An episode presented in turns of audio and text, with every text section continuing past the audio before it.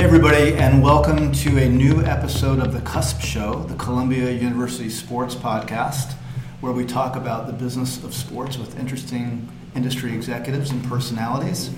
Uh, it's Tom Richardson speaking. I'm here today solo without my partner, Joe Favorito, who is busy with some other stuff, so I'm going to handle this one alone. Uh, but it should be a really good one. Uh, this is a topic we've been wanting to cover since we started the podcast, and we're really delighted to be talking about Copa 90 today. Copa 90, for those of you not familiar, has been described as the definitive youth media brand in football. When I say football, everybody, I'm talking about soccer, not NFL football. So I'm going to use the word football and try to be smart guys with our discussion of the sport to make sure I don't like sound like too much of an American. Um, and we're going to be, and we're joined, I should say, we're not going to be, they're here with me live. Um, we've got the CEO of Copa 90, Tom Thirlwall. Welcome, Tom. Thank you very much, Tom. And his colleague, Mark Horine, who's the head of the Americas for Copa 90. Welcome, Mark. Thank you, Tom. So, really psyched to have you guys. So, thanks for making time. And, and Tom, welcome to New York. You had a nice, hot, steamy summer's day. Thank you very much. Yeah, we've just uh, uh, I've just left London where we've uh, celebrated our fourth day of summer, so it's a it's a, it's a national record. Uh, Great. Okay. Uh, but, it's the end of July. But so that's that. You're running yeah. out of time. All right. So we have a lot to talk about with this business because it's a very exciting business and it's really um, one that uh, is representative of a lot of the exciting things going on in the changing media world that we live in. So I thought I'd actually start off with a couple of quotes, third party quotes about what this business is all about. So let's start with those, you guys. I want to just remind you of some things that have been said about you, and I'm sure you talk about these with your clients, so they're familiar to you. But the first one is actually from the British newspaper, The Independent, and this is a good one. Big clubs and the games authorities are coming in search of Copa 90's pixie dust for holding the attention of football's fan base. It's a big statement in this disrupted media world. So that, that that's a really nice compliment. So that's the first one. That's from a, a, legitimate journalist. Now the other two a little bit more commercial, but that's okay. We're going to look at the um, a comment made by uh, Joe Carby, who is the global and social director of Adidas Football. So what Joe said about Copa 90 was that their expertise within the rich intersection of football, brands, culture, and content is truly unique. Allied with their world class storytelling capabilities, they have established themselves as integral partners for the Adidas football brand. Another really nice compliment, particularly from a commercial partner.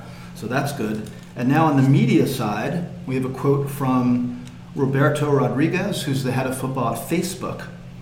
And Roberto said, when it comes to delivering creative content on Facebook, Copa 90 are ones to watch. The team consistently innovates to drive deeper and more engaging connections with its passionate community of football fans. So, wow, that's very impressive stuff, guys. So let's talk about it. Let's let's start by you guys. Uh, I guess with Tom telling kind of the Copa 90 story, where yeah. it came from, and how it evolved to, to where we are in 2017. Then we'll get into some of the really interesting things you're doing with Turner, with your distributed media model, et cetera. There's a lot to cover, but let's get the context uh, the background.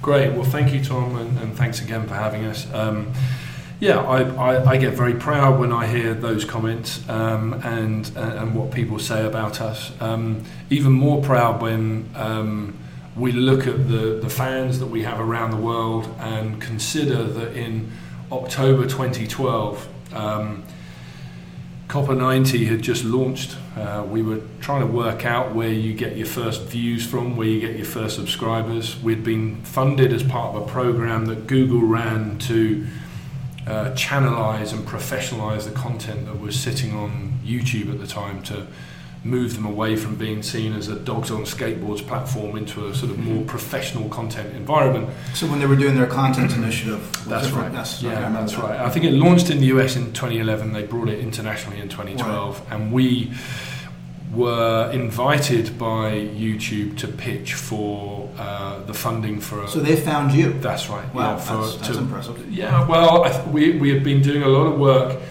in the years previous to that. Um, working for brands like uh, Nike and Oakley and uh, Adidas, um, creating content that was living natively on, on, on kind of the nascent digital platforms of the day. So we had created series on Bebo, on MySpace, way before Facebook was taking you know video content and and obviously YouTube back in the day. Um, and so they had identified us as a business that knew the language and understood how to connect with online audiences, essentially. Um, so they approached us, and um, in September 2012, we completed the, the pitching process and were told that against the 43 other companies that had, had competed for the, uh, the, the funding for the uh, for the football channel um, that we had won and we we're up against the great and good of, of the sports production world. Some of the biggest producers, uh, you know, uh, rights businesses, sports marketing businesses had competed for this. And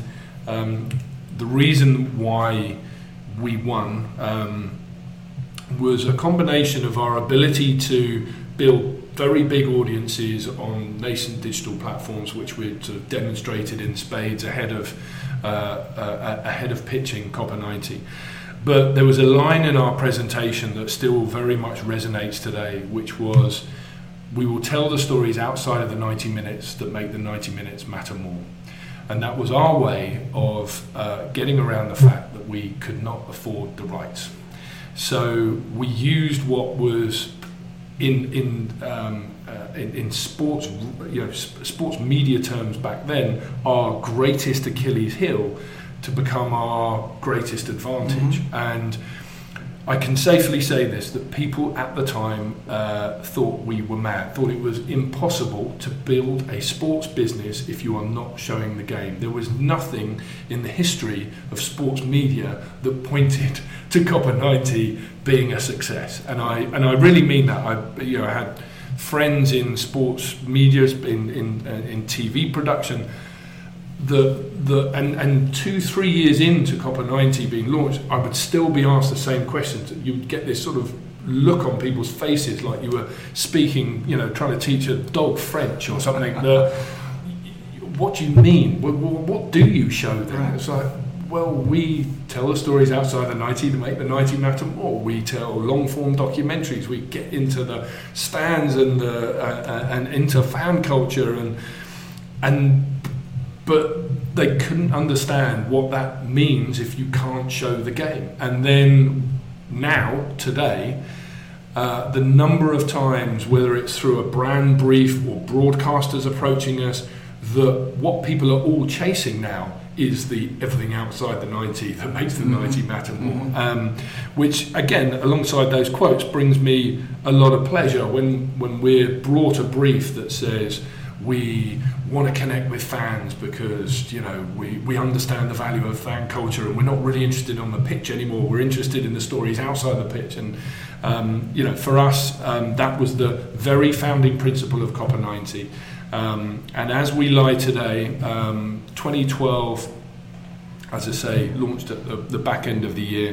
2013 was a was a, a very much a sort of building year. It was the first time we covered Champions League, for example, uh, first time that we, you know, at, that, at that point had regular returning uh, uh, uh shows and uh, and content that was drawing now very big audiences.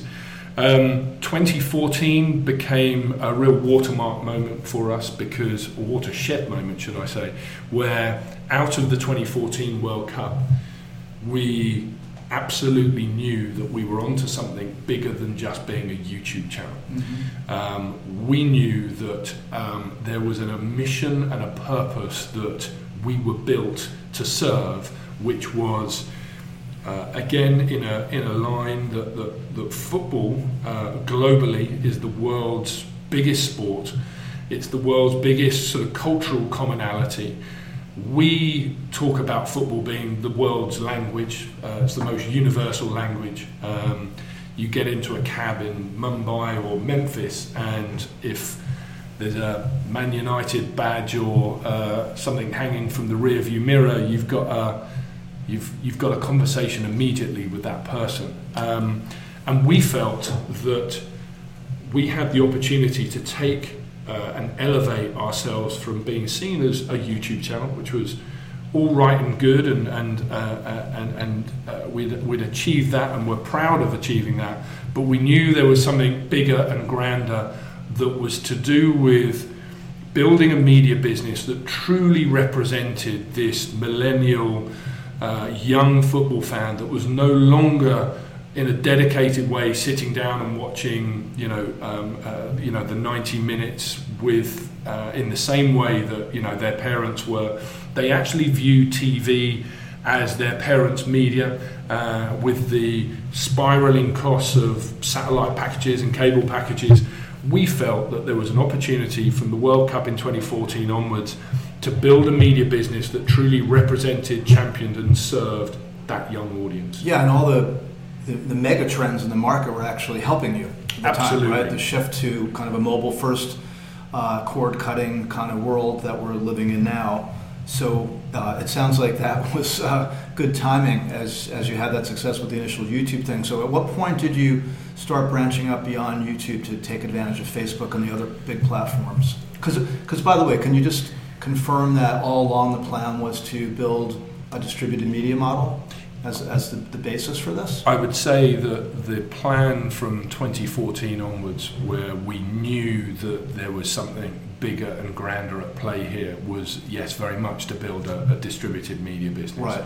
I think that for the first uh, two years leading up to that, well, a year and four or five months, should I say, um, we we were building a, a, a YouTube channel and we're always thinking, well, what next? How could this be bigger? And it just came across to us, you know, in spades during that World Cup, where you know it was the Twitter World Cup in terms of the amount of noise around the World Cup final, and when Germany beat. Brazil 7 1 in that incredible car crash of a game, and a nation literally mourned what felt like the death of football from, from a Brazilian perspective you could see that uh, that TV couldn't possibly capture the depth of emotion and feeling Right. that was coming out. But if you looked on social media around that time, you got the sense that this was a cataclysmic, almost religious disaster that had happened and befallen the, the Brazilian team. Uh, and it's it's it's part of that that, that sort of kind of drives um, us today and how we position the brand. We talk about Copa 90 as how football feels. You go to TV or traditional media to get the score, to watch the game, but you, you come to us and you enjoy your time with us because we are how football feels. Yeah, so Tom, just back up a little bit, and finish the chronology, Yeah. especially to the point where Turner, you got involved with Turner uh, and the kind of expansion with more Facebook business and, and all that. And then, of course, the, the entry into the US and, and getting involved with Mark and all Sure. that. Um, so yeah, 2014, beyond the 2014 World Cup, we, we, we, we, we knew there was something grander that we, we wanted to build. So we decided that we were going to raise money in order to do that, um, and uh, we raised our we, we, we raised the money from some angel investors uh, back in 2013, but um, 2015 we took our first um, uh, institutional uh, uh, fundraising, which was between a, a, VC called E Ventures and uh, Liberty Global. Um, and then significantly to this conversation and, and, and, and to what you're alluding to, in February of this year, we closed our Series B with, with Turner. Um, and um, we, uh, we were delighted with, with, with the, the, the investment coming in from Turner at the, at the beginning of this year, and are even more delighted today as we land uh, at, the moment planning a, a, a, a World Cup and various initiatives around Champions League and other other leagues around the world. Um, to have Turner on board, um, you know, they didn't buy a majority stake in the business; it's still a minority investment. But we felt that the time was right to. Um, to, to kind of really look to one of the, the, the kind of media powerhouses to, to kind of help us with the next Yeah. stage of the journey. And also a media powerhouse that had succeeded uh, to, to, a, to a large degree, uh, very large degree with uh, Bleacher Report, uh, which they had acquired, I think, in 2004 2014 or something like yeah, that. Yeah, I think it was Uh, 2014. Yeah, so that's an interesting combination. But so around that time, or a little bit before, Mark, you came on late 2016, correct? That's right. Yeah. So talk about the decision, Tom, to actually expand and uh, to, to North America, Yeah. try to build a business over here in a, in a very different kind of marketplace for, for global football. Yeah, well, we we um, had long held this view that um, you know the the US market for us represented a huge uh, and rapidly growing opportunity, and we felt that we wanted to get there, get in there on the ground floor before. Um, uh, before it really kind of mushroomed and exploded over here. Again, we saw patterns of kind of behaviour and growth during the World Cup in 2014. Of course, the US men's team had a uh, had a great year. The US women's team a year later obviously won, won the World Cup. And looking uh, as we did at our now partners in, in North America, um, uh, Major League Soccer, we could see that there was this rising tide of US soccer support. Um, and and so yes, in, in, in 2014 we um, uh, we acquired uh, Kick TV from Major League Soccer, um, and Which that- was specifically for those who don't know, was it just an over-the-top soccer channel? Correct? Yeah, it was, a, it was a YouTube channel very much Right. built in the same way that Copa 90 had built. So YouTube had funded it back in the beginning of 2012. Mm-hmm. Um, and they had got to a, a very you know strong subscriber base or built a very strong subscriber base should I say had a great reputation and some brilliant people working for it and we had a decision to make do we take on this North American opportunity uh, as a plucky British company uh, uh, setting up from scratch or do we acquire and we decided to acquire and so that began our our, our soft landing into the US market. And uh, yeah, very pleased that we went that route because we were automatically connected into uh, an audience um, with a you know a strong brand and great output in terms of content, but also with uh, Major League Soccer, we had a, a way into the industry over here, which all of those things individually Mhm. could take an awful lot of time. And I think that we got, once we'd um, certainly concluded our first round of investment, uh, we really started to put more kind of weight in terms of kind of spend and ambition behind what we did in North America. And then uh, along the way, met Mark sort of middle of last year, and by the time we got to December, it was time for Mark to come over and, and you know lead the charge from a from a US perspective. Um, and it was great for us as part of that investment story as well because Turner were very interested in our take, the Copa 90 take, if you like, on the North American opportunity, and to show that we were, uh, you know, uh, uh, you know, backing our ambitions with someone of Mark's experience and credibility, to show that we were able to attract talent of Mark's experience, um, you know, away from businesses like ESPN, as we've been able to do across the board now with with with hires across the business. Um, I think was was just throwing down a big marker to Turner to say.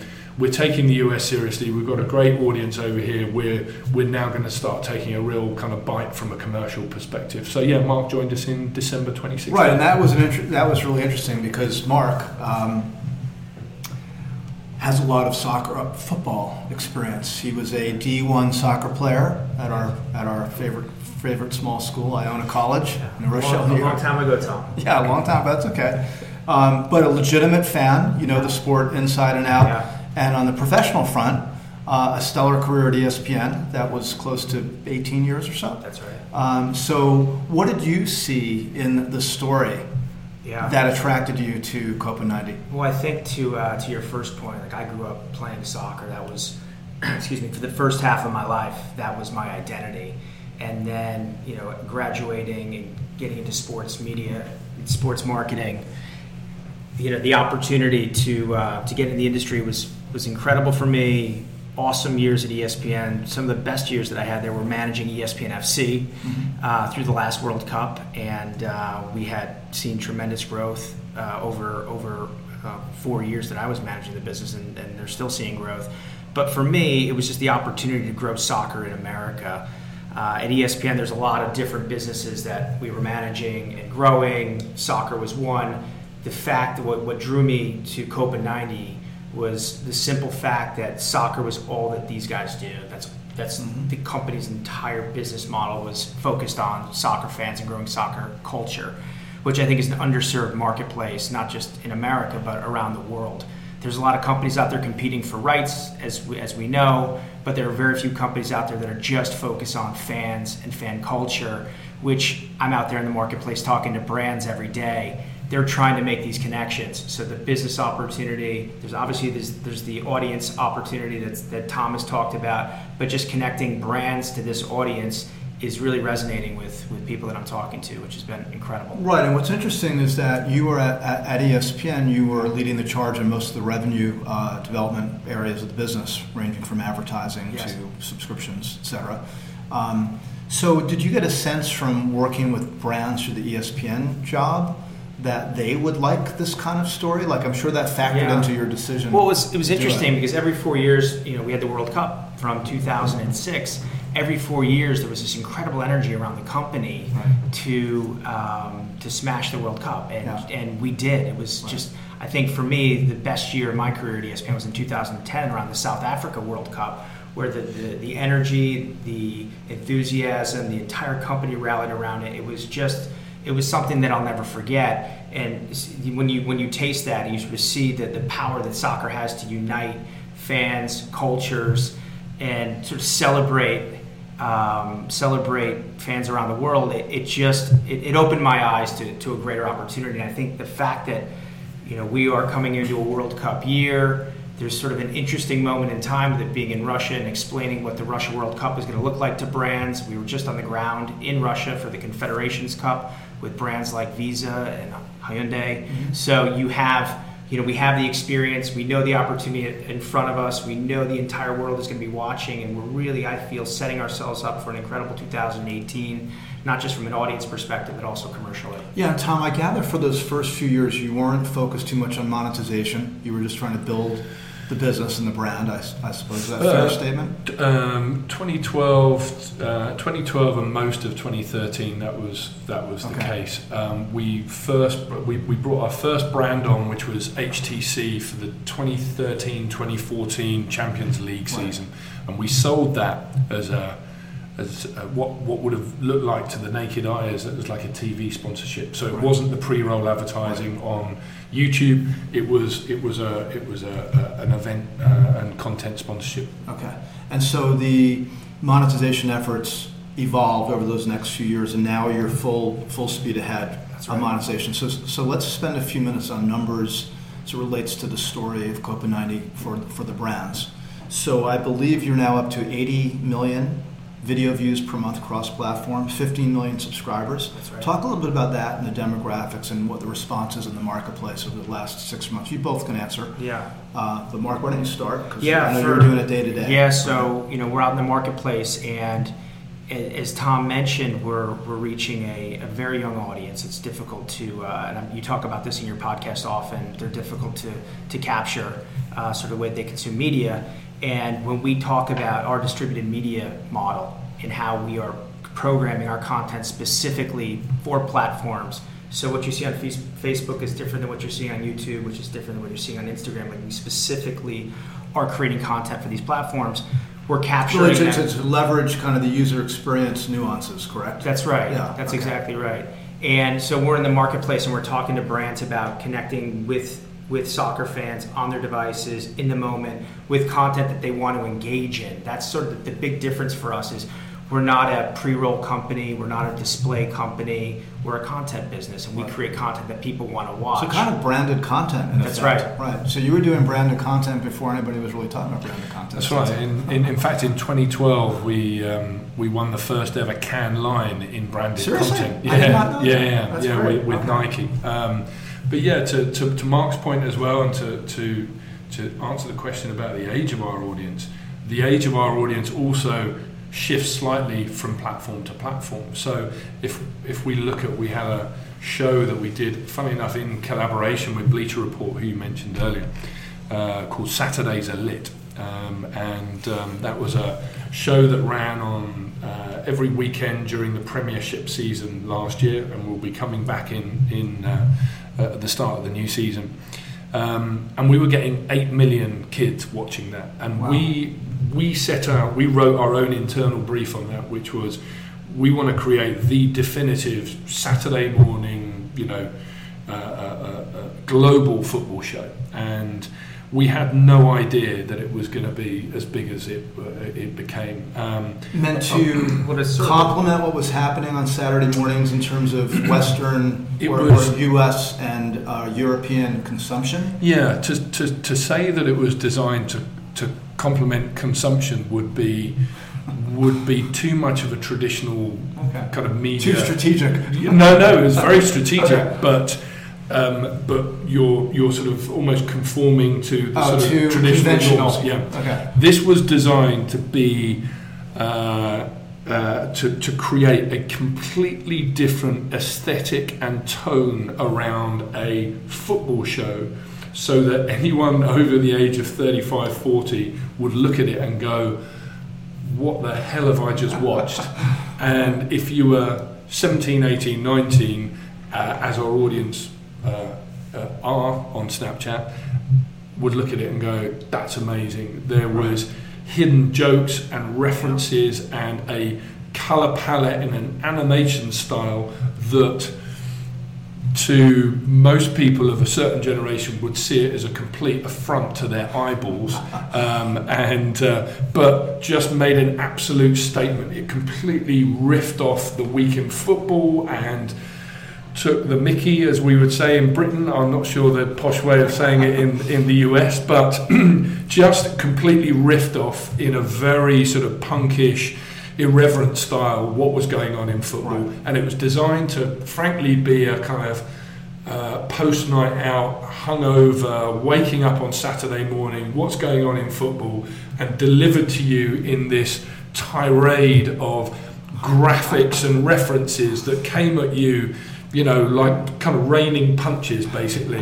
And it just absolutely captured the zeitgeist when we launched it. Um, you know, just to give you an idea of the numbers there, you know, 8 million kids watching it sort of globally on a, on a Saturday morning. The idea was that it went away um, on, a, on a Sunday as well, so you could, you could only catch it in that 24 hour window. Um, and uh, one half a million screen shares as well. that's right. I was going to say that there was various times where we were encouraging kids to, you know, screen grab and share it amongst their friends. And uh, when we launched that, half a million kids did that as well. So that that that on one end of things um, is kind of how us as a modern media business, as a distributed media business, looks at the Snapchat opportunity, looks at the way of telling stories and representing the audience in a in a, in a style and aesthetic that is a complete world away, seemingly, from the aesthetic that we created on a YouTube documentary that went live about three weeks ago, which was about a, a, a, a you know a, football game, which is a cross between. Um, it's called the Calcio in, in Florence, which is a, a cross between MMA, football, and rugby. Is probably the best way of this? No, I describing. have not. And it is so add that the a show notes, Maurice. it is a poetic and cinematic 16 minutes of film Wow. that is beautifully shot. Um, most of it is delivered in Italian with subtitles. And we swing between these uh, different types of content because the audience and the platform just demands different treatment. It's, uh, and, and us being adept at doing that, us uh, during the Euros last year were the only company and the first company to develop a, um, and this is why the, the, the, the, quote from Robert Rodriguez is, is, is kind of um, is flattering and apt, but um, we were the first people to develop a, uh, a Facebook Messenger bot during the Euros last year, where effectively you were getting content on demand in a conversational style through your Facebook Messenger, which included these beautiful little goal animations that we were producing within 45 minutes of a goal being scored to celebrate, you know, the, the goal. But we would do it with a kind of flourish um, that um, one journalist described as I was moved to tears seeing the Iceland goal represented in such beauty. Um, and, and, and, and that's the point. Being a media business in this day and age, um, where you have to be adept and skilled across multiple platforms. You have to have within your company uh, people that can produce uh, a Saturdays are lit style show on Snapchat and understand the language and the aesthetic that's going to work on Snapchat, as well as being able to make a Italian language cinematic sort of poem to one of the most extreme games of football you'll ever see in your life. And you know, therein lies the, the, the sort of key in the future of where we believe kind of media is going. And you know, interestingly, the experience on Snapchat has led to then um, some some some big conversations with Snapchat about the World Cup next year. At the same time, uh, a whole raft of the over the top platforms are now engaging us, having seen our longer form content, um, to commission series or feature length documentaries um, because they figured out that football, as a global sport, as a universal language, uh, has the potential to be enormously popular on global over the top platforms or mobile platforms. So there's more on that to, to, to come, but um, it's just interesting for us that we can, at, at one end, be the darlings of a, an ephemeral media platform like Snapchat. Uh, we can be making 10, th- 10 to 30 second little highlights that are going on a Facebook Messenger bot at the same time as talking about hugely in depth um, uh, feature length documentary series about the world of football and football culture. Yeah, it makes a lot of sense. Um, talk about the component parts of the, of the views. We talked about 80 million views, and they're coming from various platforms, including Facebook and YouTube. Could you summarize uh, the pieces of that? Yeah, um, I think that um, one important thing to mention here is being a distributed media business. One of the things that we've worked very hard on, particularly in the last sort of six to nine months, is building out our own distribution network. Mm-hmm. So these are partner sites and blogs and influencers around the world that now regularly, editorially and commercially, um, will take and place our content within um, right. within their um, you know within the context of their articles or, um, uh, uh, or, or within their content streams. So you know, we'll be doing out of that 80, we'll be doing roughly 20 to 30% of that on uh, YouTube. The same again, uh, maybe a little bit more on Facebook on average. And then the rest of um, that is made up of uh, platforms like Snapchat, right. when a Saturdays are lit is on, um, and our distribution network. Mm-hmm. Um, and for us, the interesting area of growth, you know, 30 million of that 80 million views in, in June came through our distribution network. And for me, uh, that represents how um, you can effectively build your own means to an audience or own means to reach an audience so there isn't the traditional worry is the reliance on a single platform or a mm-hmm. couple of platforms. Mm-hmm. Uh, for us, as we uh, as we build our audiences across those um, you know those those core platforms uh, which we don't own, um, it's it's very important for us as well to be a part of the football dialogue that's happening off those platforms and in other media environments that sometimes a young Roma fan who has an influential blog that will be taking our Rome Derby content and actually working with them both editorially but also to then sort of play some of our branded content things has been right. one of the major initiatives that's, that's, that's taken us up to becoming the kind of distributed media business that, that we want to become. Right, so that's interesting because as a practical matter, there's a couple of factors that, that weigh in on the distributed model that I think I just want to explore for a minute, if you don't mind, and that is in terms of monetization.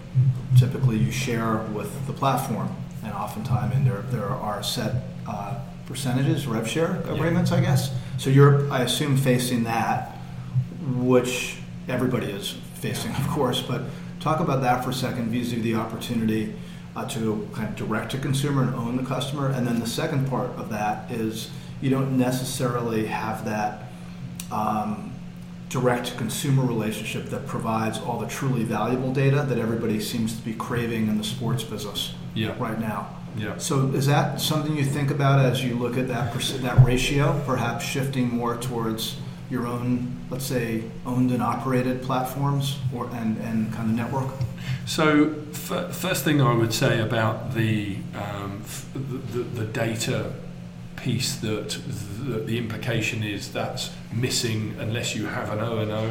There are a number number of uh, data businesses that, that, that we uh, could have worked with. We decided to work with a company called Umbel, who are based out of Austin in Texas, that are allowing us um, through various kind of techniques, I suppose, to start to glean first party data from uh, distributed sources. So it is less about us kind of chasing a future whereby we have to have an owned and operated, uh, and more about how do we uh, get our audience across multiple platforms using the data layers that we're now building in and our partner uh, in Umbel. How do we get some Okay. more first party data Right. that, that then combines with all the sort of qualitative, qualitative data that we get anyway from our audience? So that is what I would say about data. That's not to say, and um, uh, it's it's something that it's in, in, in the kind of infancy of, of, of kind of planning stages at the moment. But at some point or other, there will be something on a mobile device that will be in broad terms, very broad terms, a owned and operated play. Yeah, exactly. But right now, if I pointed to a mobile phone and said we'll have an owned and operated, people would jump to the fact that that would be an app or uh, a, a, a, a mobile experience created for today. Our job at the moment is to build as big an audience as we can, and when the time is right, which will be over the next sort of 12 to 18 months, um, create a mobile experience that is right for our audience, that will augment their lives, that will be uh, uh, the, the, the right experience for uh, our audience to experience Copa 90. Um, and it could be uh, a purely content driven or, uh, uh, experience, or it could be um, more of a utility. And what we're working through as a business at the moment is what is going to be the right experience at the right time to deliver. I think that we are not about building an O and O that looks like an app, that behaves like an app, that delivers scores and updates, because I think that that is the ship that passed about four or five years ago. We have no intention of building a competitor product, product to our friends at Bleacher Report. Something that augments fans' lives, something that brings something completely different to the table that represents Copa 90 is what we're interested in. Right. Okay, so let's talk a little bit. You mentioned Bleacher Report, and you guys are kindred spirits in the mm-hmm. way you built the businesses. Everybody who's listened to this podcast knows the Bleacher Report story uh, and how they started and how they essentially, has with this disruptive mindset and approach of aggregating different kinds of media and just basically approaching it in a really different way than the traditional players, built up a great business, acquired by Turner, et cetera. So you have this terrific relationship with them now. What can we, what can we all look toward uh, coming up uh, as you work with them more closely and integrate uh, better? Without giving too much away, um, with 2018 being such an incredible year for the sport, it's a World Cup year. As ever, it's a massive Champions League year. We'll be working with Bleacher Report and other uh, Turner brands such as CNN, uh, EI, their business down in Brazil, um, to deliver uh, a, a huge number of initiatives that will present the World Cup and football in a completely different and original light. Uh, is probably the best way of saying it for now. All right, well, that sounds like it's going to be exciting. We're running out of time, but I want to cover um, last business issue for the wrap-up questions about the recent news you made uh, regarding live game coverage. So I, it sounded really interesting to me, this whole idea of actually reconceiving Yeah. Yeah. how you would actually, via over-the-top delivery, quote, broadcast or digital cast uh, live stream Yeah. uh, an actual soccer game. And, and the first one's coming up very soon, I believe. So Well- tell us what you're going to do.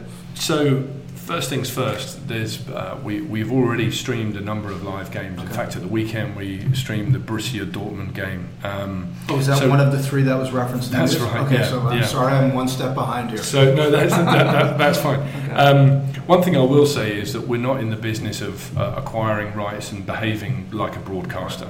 Um, so that's first things first. Second thing I would say is that we're also not in the business of presenting any of these games either full or in highlight form in a way that you would recognise uh, a traditional presentation of, of, of a football game.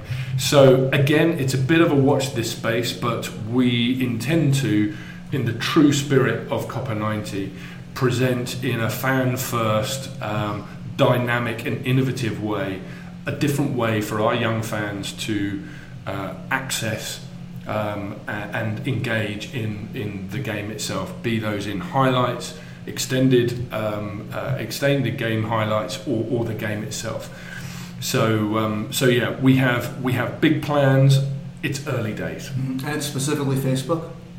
Uh, Or it, will it multiple it- it platforms? for now, but there is also other platforms that uh, that we've spoken about today that are interested next year in um, uh, us us delivering those kind of highlights in a Copa 90 way through their platform too. Okay, and to be clear for everybody listening, these, these are free content initiatives that are going to be brand supported, correct?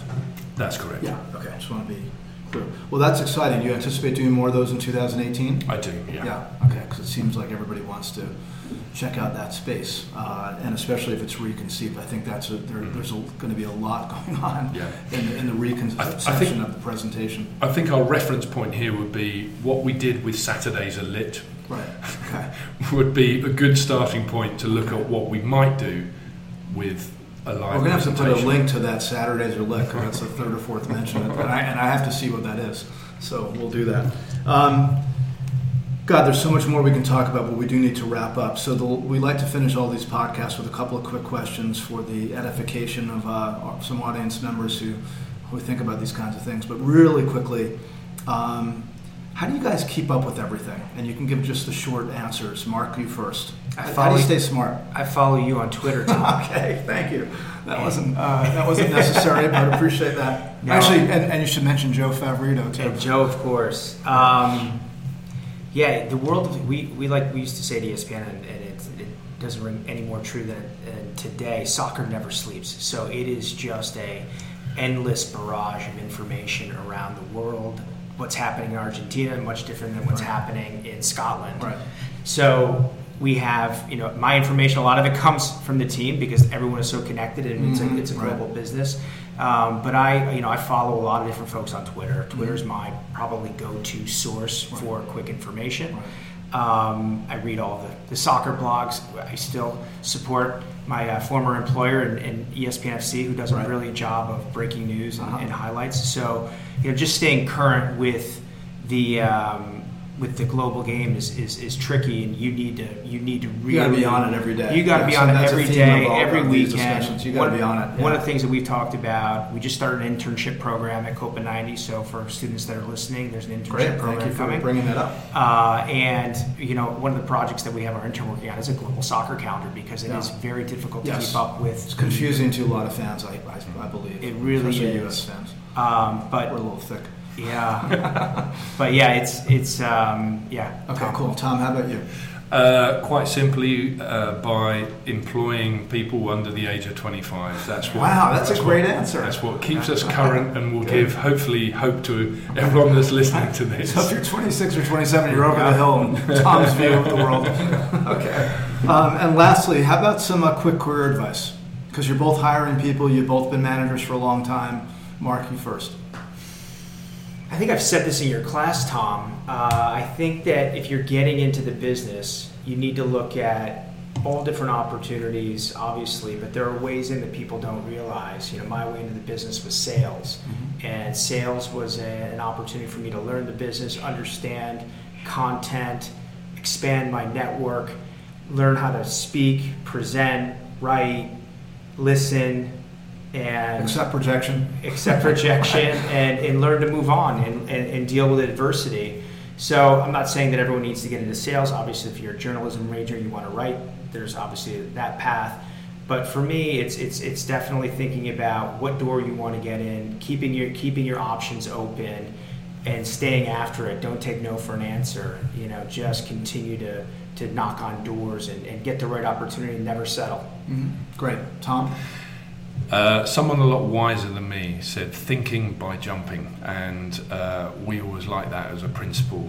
Uh, i.e., don't sit around and think about it, get on and do it. Whether that's recording a podcast, writing a thesis about the future of sports sponsorship, just doing it is the most impressive thing when you employ someone who's come out of college and they have written a piece, recorded a piece, gone out and done something with their friends and uh, and delivered something that is fresh and opinionated and frankly just done it. Yeah, that's actually great advice, and I, I don't think I think you weren't there on day three of hashtag Sports.